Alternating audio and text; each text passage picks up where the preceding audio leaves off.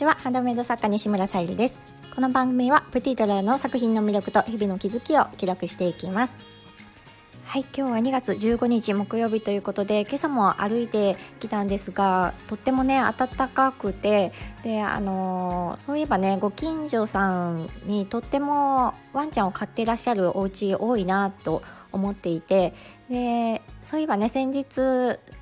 あのー、主人と犬を飼われている、まあ、日本で犬を飼われているランキングをあの見たところといっても古い情報しかなかったんですけどあ三重県第2位なんだと思って、うん、で1位が香川県でしたねあと続いて三重で高知岐阜が多いようです。まあ、ちょっとあの数年前の情報になるので今は変わってるのかもしれないんですが、まあ、とりあえず三重県は多いということで、まあ、あの未だにちょっとその理由がわからないです。海が近いから？でもなんで？とか。ちょっとねあの理由はわからないんですけど確かにあのうちのご近所さんは本当にワンちゃん飼われているお家が多いなっていうことだけ分かりました。はいそんなこんなで、えーと、今日のテーマが「桜のハーバリウムボールペン完成しました」というテーマでお話しさせていただきたいと思います。本題に入る前にお知らせをさせてください。2月の誕生石がアメシストアメジストということで天然石のハバリウムボールペンチャームをお選びいただける形でえー、ベースクリーマーミネに掲載させていただいております。合わせてジュエルキャンドルとのセットの宝石のギフトも見ていただけたら嬉しいです。はい、えー、今日は引き続きちょっとあの宣伝のような形になってしまうんですが、えー、昨年も桜をイメージしたハーバリウムボールペンを制作させていただきまして今年も2024年バージョンの桜のハーバリウムボールペンということで、えー、制作が完了しました。で今日あの掲載できたらと思っております。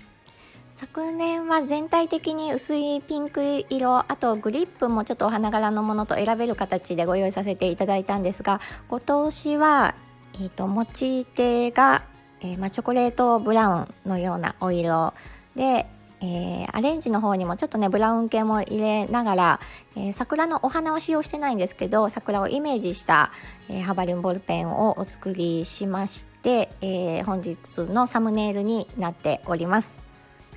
え、私自身がこの桜の季節も好きですし桜がね咲く時期、まあ、つぼみになってきたりとかあと桜でもいろんな色合いがあってそのい、うん、お色も好きなんですよね。あと食べ物としても好きなので、まあ、私はこの季節いつも待っておりまして、まあ、あのうん、桜のあのなんだっけスターバックスのねあの一定期間発売されるものも毎年楽しみにしているくらいです。昨年はねどちらかというとその桜のお花に注目した形なんですけど今年はそのチョコレートブラウンなんかねあの桜の木を全体をイメージしたような雰囲気になっておりますので是非、えーと、ベースから掲載していくかと思いますベースクリーマみんなに掲載していきますのであの全体像も見ていただけたら嬉しいですまあ、今回あの桜好きの方はもちろんのことホワイトデーとかあと入学式卒業式あとまああの入社される方のプレゼントなどにお選びいただけたら嬉しいなと思います。はい今日はちょっとこんな感じでお笑いをさせていただこうと思います。はいプティートララさゆりでした。